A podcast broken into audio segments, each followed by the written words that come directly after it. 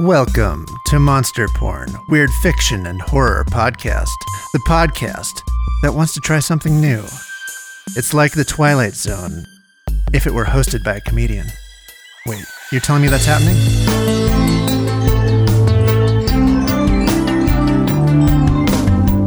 Today's story As Full as the Moon by Matt Cummins.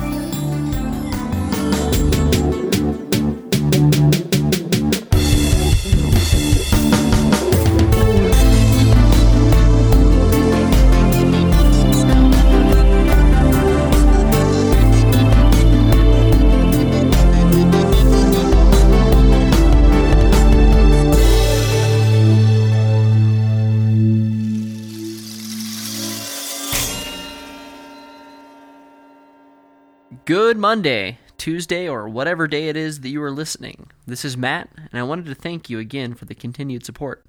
We have recently passed 25,000 downloads, and most of those downloads have been within the last handful of months. And how much is a handful of months, Matt? Well, that depends on whether or not it's a leap year. I know. We truly started from scratch and didn't really know what we were doing to get exposure at first, so the recent growth is very encouraging. If your recent growth lasts for more than four months, you should consult your physician. Growth? No. No, that's just Larry, my vanished twin. What? Yeah, you heard me. Anyways, thanks again for the reviews. I know the reason podcasts are so popular right now is for convenience, and it can be easy to forget to leave positive reviews for the things that you like. So thanks for taking the time. If you do like the show and would like to help us out, please leave a five star rating and a review wherever you listen. If you are using the Apple Podcast app, please leave a review there as well. The rating doesn't carry any weight without the review for whatever reason that may be. Okay, that's my bit of housekeeping. Thanks again. And thanks to those of you who have purchased our t-shirts. You can find them at teespring.com slash stores slash monsterporn, or you can find a link on our website at monsterpornpodcast.com. Don't leave out the podcast part. That will take you somewhere else entirely. That's for later. Shh. Let the important people speak. Matt and I wear ours all the time, and they are cool and comfortable and turn lots of heads, sometimes all the way around. Lastly, are you a weird writer interested in contributing to Monster Porn? We're still open for submissions. We'd like to feature an outside author maybe a few times per year to give you some variety and to give a platform to some of the talent that's out there. Of course, we're not looking to change the core monster porn content that you've come to expect, and fear perhaps. Find guidelines at monsterpornpodcast.com slash submissions. Matt, this is urgent. I've just had this thought. You've heard that the moon landing was faked, right? What if they also faked the landing of Columbus and... Shh! Brett, come here. Why are you pressing that empty Starbucks cup to the door and putting your ear to it? Are you spying on someone? Dude, dude, listen to this. Listen to this. Take that cup right there. You always say that! Next week, next month, or next year, but it's just never going to happen! Patrick. I don't know how you think that's going to happen. I mean, do I look like I can produce offspring? And you? Uh, well, you don't. You don't have any. Oh, well, uh, uh, you're not a woman. Don't act like you couldn't if you didn't want to, Pugs. You you can produce pentac- tentacles from out of nowhere, and you can you can re- reanimate dead things. How? How do you? Uh, how do you? How do you know that I? Uh, oh. Oh, you really think that I am that naive? Like I don't really know what's going on? Well, uh, well, this this is a bit awkward. I mean, you were trying to uh, uh investigate me, and uh, well, you know that that, that makes me uh, want to devour flesh and souls. What are you talking about? Oh, uh, nothing. Oh, wha what are you talking about? You know what I'm talking about? Oh, you know about uh, about about that? How could I not? Just because is closed doesn't mean I can't hear the noises and see the glow of the screen or that I don't find your your tissues. I uh.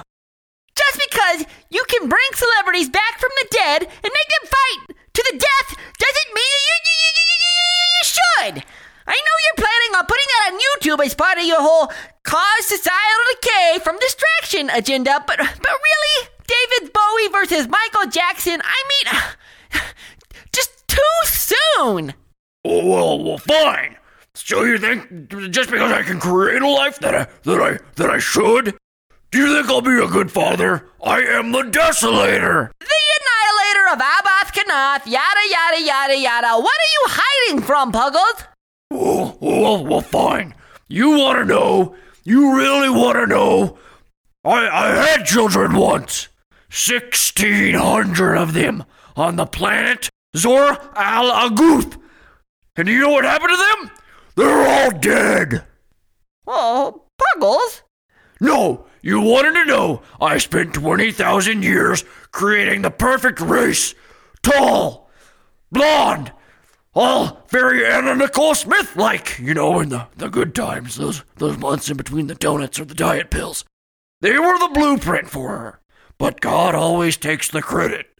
Do you know how much time energy it takes to keep 1,600 goddesses alive and, uh, well, uh, content and not, uh, not jealous.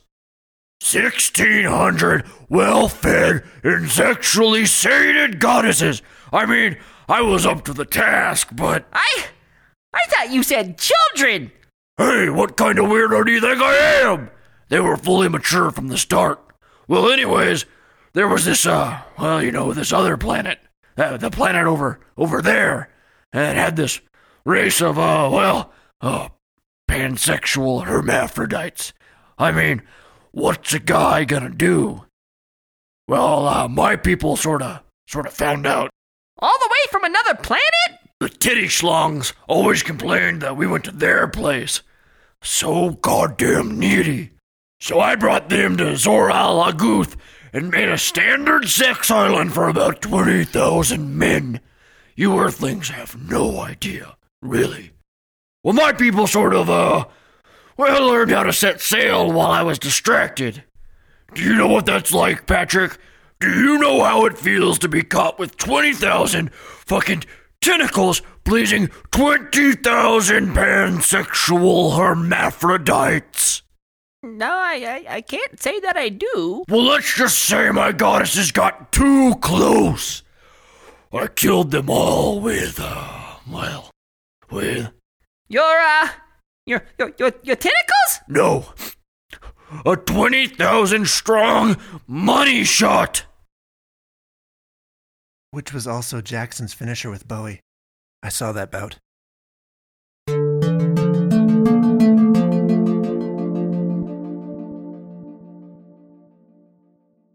Emmy had wanted to get pregnant for as long as she could remember. Since the day she had graduated high school, she dreamed of having a baby of her own. She dreamed of holding a baby who looked like her, or her eventual husband. Boy or girl, she had no preference. She just wanted a delicious little chubby cheeked baby to squeeze and hold, to dress, to change, and to nurture. Fortunately for Emmy, she hadn't gotten pregnant right out of high school. She didn't realize at the time that wanting to be a mother so badly at such a young age meant that she probably wasn't ready to be one. That and her boyfriend Paul was perhaps someone who should never father a child. They had dated starting in her junior year. She was a star volleyball player, and he was good at playing video games, driving ATVs, and smoking a lot of pot. And he did smoke a lot. When they graduated, they had moved in together because that is what you did when you were 18 and you were a Mitchell. You married your high school sweetheart and you planted yourself next to your mother so that pretty soon the whole neighborhood was generation after generation after surviving generation of Mitchells. Unless marriage changed your last name, or someone got a wild hair wondering how the other half lived and blew up their high school sweetheart marriage by fucking the local mistake man. For her mother, the mistake man had been a logger who blew into town. He was a tall, broad shouldered alpha male who had no qualms with betting a married woman. Emmy only knew a little of what had happened, but she knew enough to know it had nearly torn their family apart. But her parents' marriage had survived by a thread and though Emmy never knew it, she had been that thread.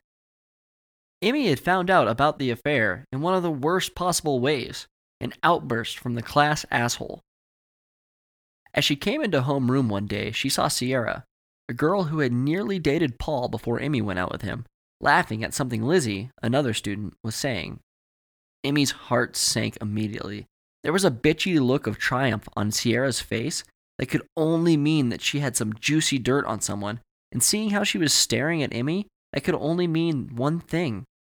She thought that everyone was going to find out that she had given Paul a Hummer in the photography darkroom. But what it ended up being was that Kevin, the class bully, had been running around with some older guys getting up to no good on the weekends, and one of those guys was a mid 20s logger who was bragging about having bagged some MILF named Deborah. A year after high school, Emmy and Paul broke up, and after she graduated college, she married a guy named Lance. Lance was a graphic designer and a sweet guy. It wasn't the fiery romance that she felt with her unstable previous boyfriends, but he was consistent and dependable, so much so that she hoped he could finally scratch the unending itch of getting pregnant. On one late summer afternoon, Emmy found herself in the back seat of Lance's Jeep on a dusty old stretch of county road looking up at the stars. Before long, she was still watching the stars, but over Lance's shoulder as he mounted on top of her. At first, she moaned as he entered her, the desire to be full sated. But then it was replaced with the desire to be filled again and again. She felt his pumping buttocks move in rhythm with his member inside of her. She moaned, more because she knew he liked it than she actually felt anything worth moaning over. Sex was another mystery for Emmy. She wanted it until she was about to have it, and then it was something that made her uneasy. She felt too vulnerable and hated someone else having control over her body. Lance had been good and gentle, and better than anyone else she'd been with so far, because of that comfort, but she had never once climaxed. Perhaps it was because she couldn't help thinking about how badly she wanted him to impregnate her. Lance pumped faster. He was beginning to sweat a little, Emmy reached up and clawed at his back, and his body started to go rigid. Uh, uh, I'm going to, I'm going to, he said, and instinctively her hands went to his backside and she gripped it like a cougar sinking its claws into prey. Emmy immediately felt a flood of moisture and heat, and she thought that if he came inside of her, just maybe, maybe she'd climax herself. You know, he said as he rolled off of her, panting, with with the way you always grab my ass like that, I'd swear you were you were trying to force me into getting you pregnant, he said.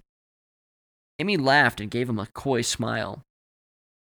Oh, we should do this more often, Lance said to her. Have sex? she asked. Well, yeah, but but no, I mean I mean come out here and look at the stars. He said as they lay on their back looking up at the sky. How do you mean? she asked. I, I don't know. I just I just find the universe to be to be to be inspiring. Just think of the endless possibilities that are out there. Every time I look at the stars, I think about how enormous it all is and how insignificant our struggles are. Ah, when you put it that way, I don't think I want to, she said. No, I, I don't mean it in a bad way. I, I mean it like this nothing is so big and difficult that it is truly important in the long run. It's all just something we have to get through for the briefest of moments. Pain is only temporary, and, and you know, darkness disappears. But if we can lie here and see light that travels from trillions of light years away, then there is nothing we go through that we can't endure. D- does that make sense? He asked. Oh, no, no, no, it doesn't, she said honestly.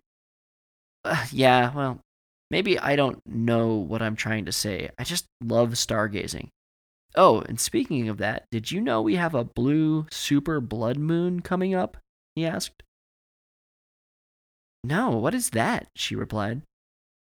Well, uh, a supermoon is when the moon is at its closest point to Earth in its orbit and also full.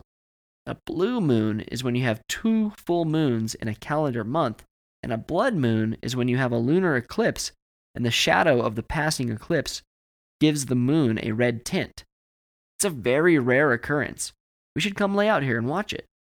Oh, is that how you want to try and get me back out here? With your fancy science talk? Are you sure watching the moon is all you want to do? She teased. Well, that and other things, he said as he began to kiss her and massage her exposed breast.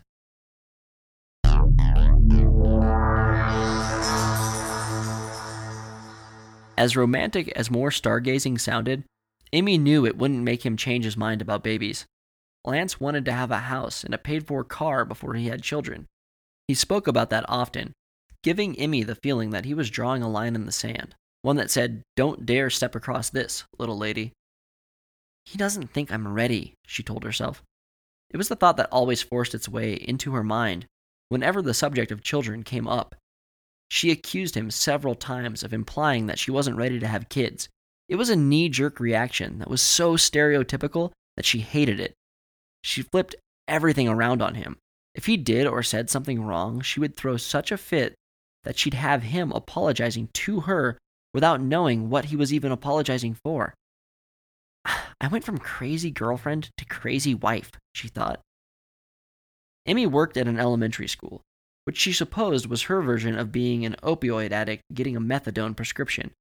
She felt temporarily sated after being around the children, but eventually she'd get home and she would find herself needing a child. She wanted one so badly, more than anything, just like she needed to climax for the first time. To feel herself fulfilled, knowing that with her climax she would conceive and become satisfied. She began Googling how to get her partner to also want a child. She found articles that told her how to change herself in ways that would make Lance feel more adequate as a partner. These internet gurus of the masculine sense of potency told her to be happy and ingratiating, to make him feel as though she was content and thriving and like he and his big swinging mini Lance were all to think for it. In short, they told her to act in the way she thought getting pregnant would make her feel. It reminded her of one of the sales jobs she had in college, where they told her that she had to fake it until she made it. Her newfound sense of contentment certainly had an effect on Lance. It seemed to increase his libido threefold. But his stance on children didn't change. He didn't want one yet. The likelihood of it happening accidentally increased with every time that they did it, but she supposed she should feel guilty for wanting it to happen. No matter if it happened as an accident. After one particularly excessive orgasm, when Lance left the room for a hand towel, she found herself thinking about one article she read where a woman had inseminated herself with her partner's spunk. For a brief moment, she considered doing this, but then she felt a wave of anxiety so strong that when he offered another round, she turned him down, even though she knew they'd be more likely to get pregnant if they did it again. The house hadn't happened yet. And the only paid for car they had was Lance's Geo Metro that he drove in college, which was now rusting away in the right hand parking slot in the driveway in front of their rental. He refused to sell it because he thought having at least one paid for car was smart. Lance was smart, sure enough, but he was also a penny pinching bore. Amy didn't have the patience to plan it all out. She was 24 and felt as though she had wasted her better childbearing years. Then, to add insult to injury, Tori, Emmy's best friend, called her to say that she and Jason were expecting. Tori had been so afraid that she had started selling essential oils to help supplement their income while they were expecting. Jason had put his name in for extra hours in the oil field. They already double our income, Emmy thought. But that was Tori, always stressing out and making sure she did everything the right way. She and Lance should have been a couple. That way they could have secured the perfect little white picket fence fucking future before popping out the most vanilla little boring babies the world has ever seen, she thought. Later that night, high on wine and thinking of potential baby names, Emmy came across an article about a Wiccan fertility rite. It said that on full moons, if you were to drink nettle tea, bathe yourself in a bath full of lavender oil, rose oil, and moonstone crystals before making a poultice from apples and bananas, then rubbing it into the roots of an old oak tree. You would be able to touch the spirit of the goddess just enough to ensure optimum fertility. The next day, Emmy bought an essential oil set from Tori that just happened to contain the two necessary oils. A few days later, she convinced Lance to go visit his brother and go fishing. She even rented a drift boat for them. It was enough to make Lance forget about the upcoming super blood moon. Emmy was going to get good and drunk, do her rite, and then give Lance the time of his life the next day when he got home. She wondered briefly if perhaps the super blood moon thingy would be too much for the ritual. Uh, but that was ridiculous. The ritual in itself was ridiculous. But she was getting desperate.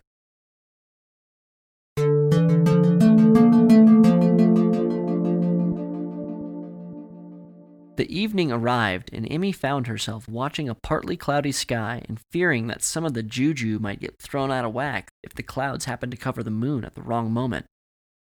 A few glasses of wine removed her fear, and she began with her nettle tea and oil bath. The nettle tea tasted like chewing on grass. She choked it down and then got into her bath. She hadn't known how much oil to put into the bath, but not taking any chances, she dumped both bottles, which made her water far too potent. I'm going to smell like that place I bought the crystals at, she thought, and then realized she'd forgotten the crystals in the paper bag down on the counter. Emmy got up and went downstairs and found the bag right where she had left it.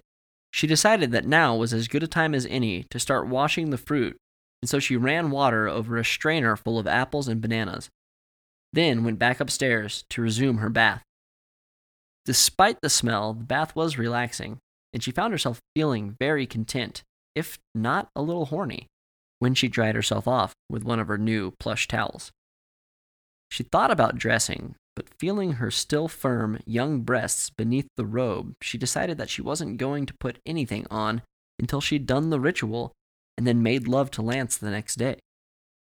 She went downstairs, where she took out a white plastic cutting board and chopped up the fruit and then smashed it all together in a bowl. She went out into the backyard and looked up at the moon. It looked big, much bigger than she was used to seeing it, but wasn't quite sure if it was anything all that super. However, her timing had been perfect as the blood moon effect was in full swing. Emmy stepped out onto the porch and then went down the wooden steps and into the yard where a large oak stood. She felt a cold draft come up between her legs and through the cleft of the robe and over her breasts. Her nipples hardened instantly, and she let out a small moan that caught her off guard but was not at all unwelcome. She went to the base of the tree where she placed the bowl of poultice. Though instructed to focus her thoughts on the god and goddess, she comically thought that it was like putting out food for a stray cat. Here, gotti, gotti, gotti. Here, gotti, gotti she thought as she set down the poultice and looked up at the moon. The cool air reached through the robe again, and this time it seemed to hold her in all of the places she yearned to be touched and filled. What were the words? she thought. And she couldn't quite remember what she had read. Something about the god and goddess. Ah, I'm not I'm not sure what I'm supposed to do, she said, hoping her neighbors weren't around to hear her. Because I'm new at this. Let's see. Okay, shit. Sorry. Um, please accept my offering and bless me with child, O God and Goddess of fertility, she said, feeling an excited sort of anxiety wash over her, as though something was about to happen. And then after a moment, Oh, okay, I, I think that is all. I, I'm done, she said, and tried to remember what she was supposed to do. She was supposed to focus on thinking about a baby and fertility but maybe she drunk too much and now she was realizing just how foolish she looked. She began to laugh, and that is when the cool wind pushed the robe from her shoulders and wrapped her like a blanket. The wind, or, or something else more invisible, lifted her from the ground. She floated as though weightless, and her hair blew around her, making her look as if she were under water. Her back arched as pure pleasure exploded like a flash of light through her body. She felt like a battery that had been charged. She was on fire. When she came back down to earth, she found herself not entirely alone in her own thoughts.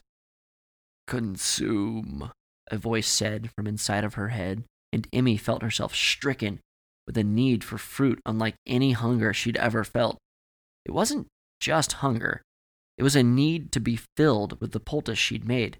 She took it by handfuls, shoving it into her mouth, and when her mouth became too full to take any more, she shoved it into other, equally ravenous orifices until she found herself sated. You are now fertile. The voice that was neither masculine nor feminine, neither was it her own, said inside of her, Now go and conceive.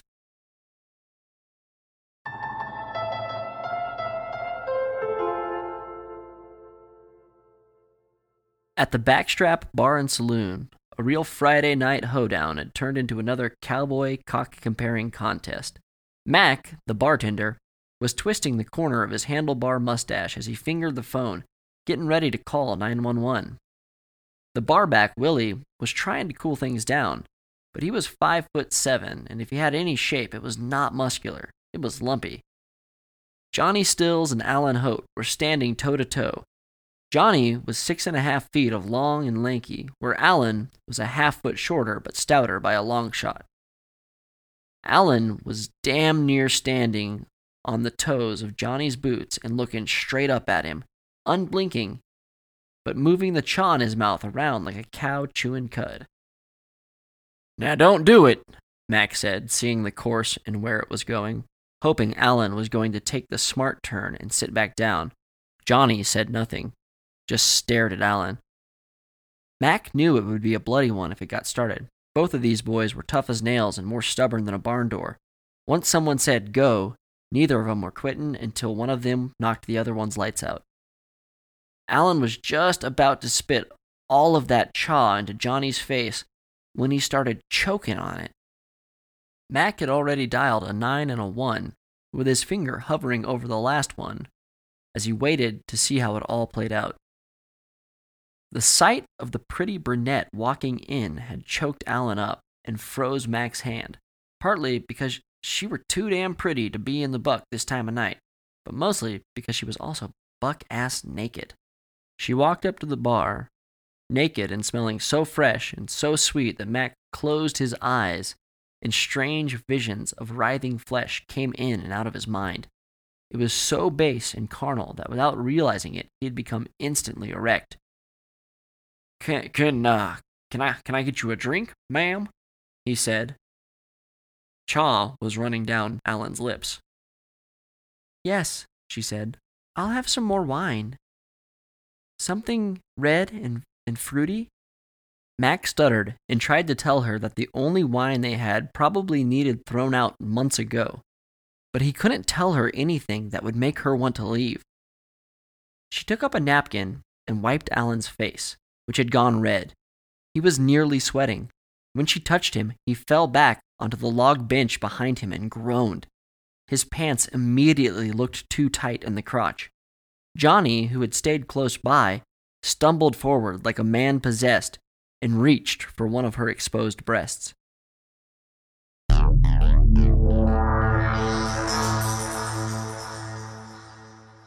Later, when the police arrived, they did not know what to expect. They had expected that the call was accidental because there was no one on the line and the sounds in the background were strange. There were sucking noises and moans that were barely human. It was when they realized where the call had come from that they decided to send a few officers to check. When Officer Patrick Murphy walked into the bar, he found Alan Hote, John Stills, and Mac Anderson lying on their backs atop the bar, None of them were wearing pants, and all of them were lying with their hands on their bellies, staring up at the ceiling with blank eyes. Mac, what, what happened? Patrick said as he approached the bar. At first, Patrick thought Mac took a deep breath, but that wasn't right because his belly only expanded and never went back down. The buttons on his shirt tightened and then popped. Oh, oh Christ! Patrick said, walking backwards, stumbling over a pair of boots on the ground. The same strange expansion was taking place with Johnny and Alan. Patrick looked down to see Willie lying on the ground, swollen up like a ripe pumpkin. And then he heard a snapping sound and realized that Willie's ribs had just given way, And that is when the men began screaming.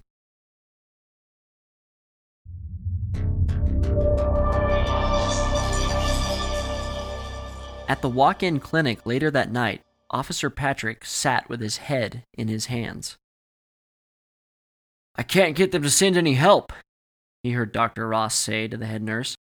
I can't explain what is happening, and what little I've told them, they don't believe. Can you blame them? The nurse said. Every bar in town was full of dead women and pregnant men.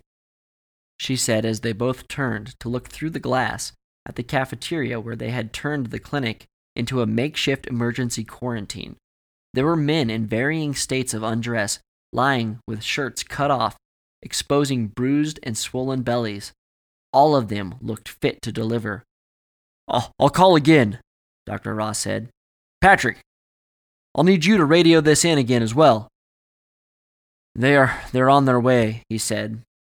But there was an accident and the interstate is shut down. They'll get here in 30 on the back roads. Goddamn middle of nowhere town, the nurse said. And then at that moment, one of the men started screaming and then choking as blood gushed from his mouth. His belly moved as knees and hands and feet pressed against the tight skin. Slowly, the lump moved from the belly and into the upper chest cavity. The man's throat, hard to say whose exactly, stretched so thin it nearly tore.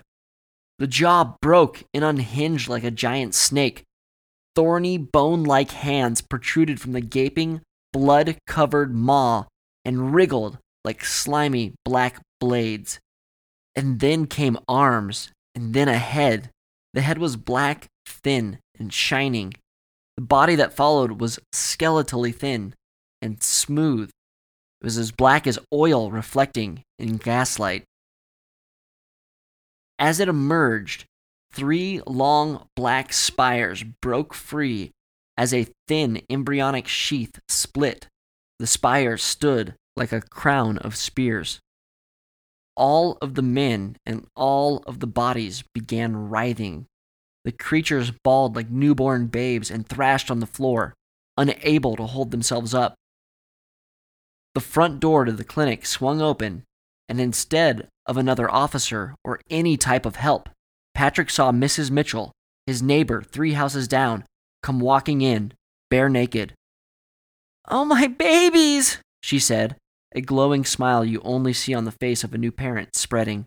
A tear fell down one of her cheeks. Don't, don't cry! Here comes mother!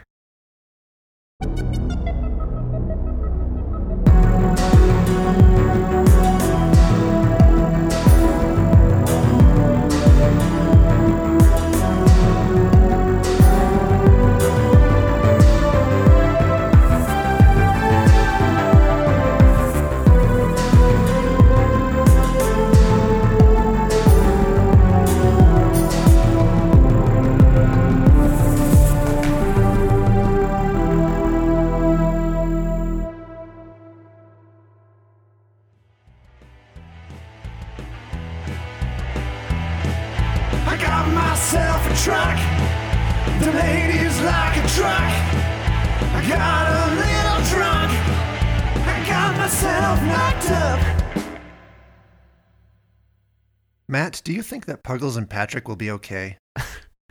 Is any of this okay? Is anything that they ever do okay? You know what I mean. I'd hate to see either of them get hurt. This is Puggles. All he does is hurt things. And what? Do you have a do you have a heart now? Oh, of course not. But that won't stop me from unrealistically shipping fictional characters. What do you mean fictional? Um, What was that? we better go check on them. Oh, just, just barge in, why don't you? So rude. Oh, blood of the gods. Puggles! You've He's curled up in his bed nursing his litter. I've never been so proud in my life. Puggles, you've given me the world. Oh, God, they've all got Patrick's face. Tell me I make a lovely mother, flesh bags. You make uh, you make uh,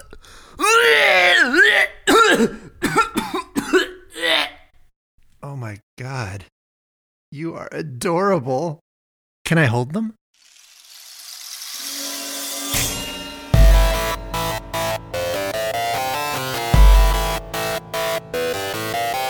Monster Porn Podcast is a production of Warped Box Media, who is solely responsible for the content of this podcast. And very sorry. Very, very sorry. We're gonna go think about our life choices.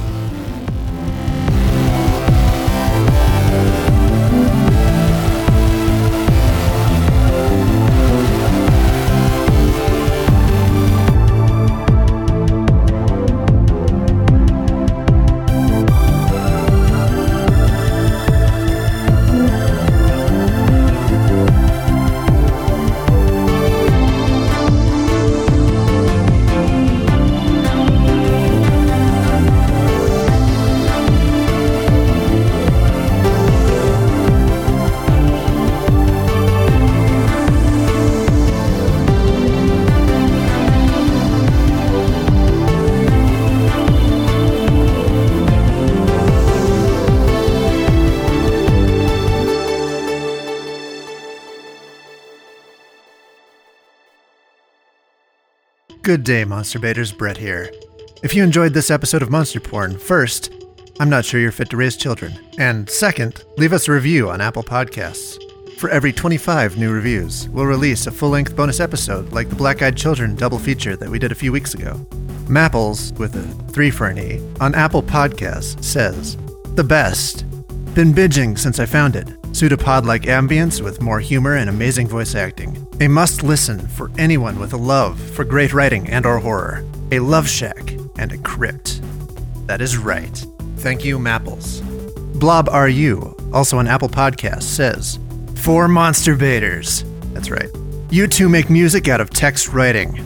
You two make me forget about my insignificant life, and you too give me inspiration to write my own. Love you. Please love me too. We do, Blob Are You. We do. I also want to say thanks for the positive response to the installment of Pastorus we ran for our last episode. I really appreciate it, and your love and support in general.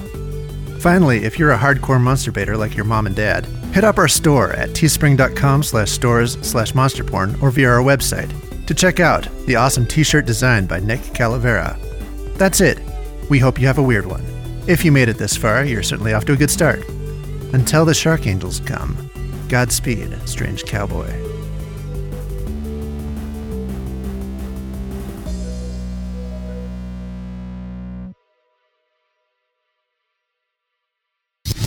and I'm reading this as though it's normal, and it is really fucking weird. She shoved it into other equally ravenous orifices. I can't believe I wrote that. equally ravenous. God damn it. Ravenous orifices. That should be the title of this. Ravenous orifices. oh, we get kicked off of The iTunes. sequel will be called Volume 2. Ravenous Orifices, Volume 2. okay. Mac stuttered and tried to tell her that the only wine they had probably needed thrown out months ago. She said as they both turned to look through the, gra- the grass. Well, the, uh, well, the, the titty schlongs always complained that we only went to their place. Oh, fuck, man. I totally forgot about that name. Do you know how it feels to be caught with 20,000 fucking tentacles pleasing titty cha? God, that's a lot of fucking words. Do you know how it feels to be caught with 20,000 fucking tentacles pleasing 20,000 pansexual hermaphrodites? Yeah, absolutely. Thanks, Brett. oh, now I see why you thought that was weird.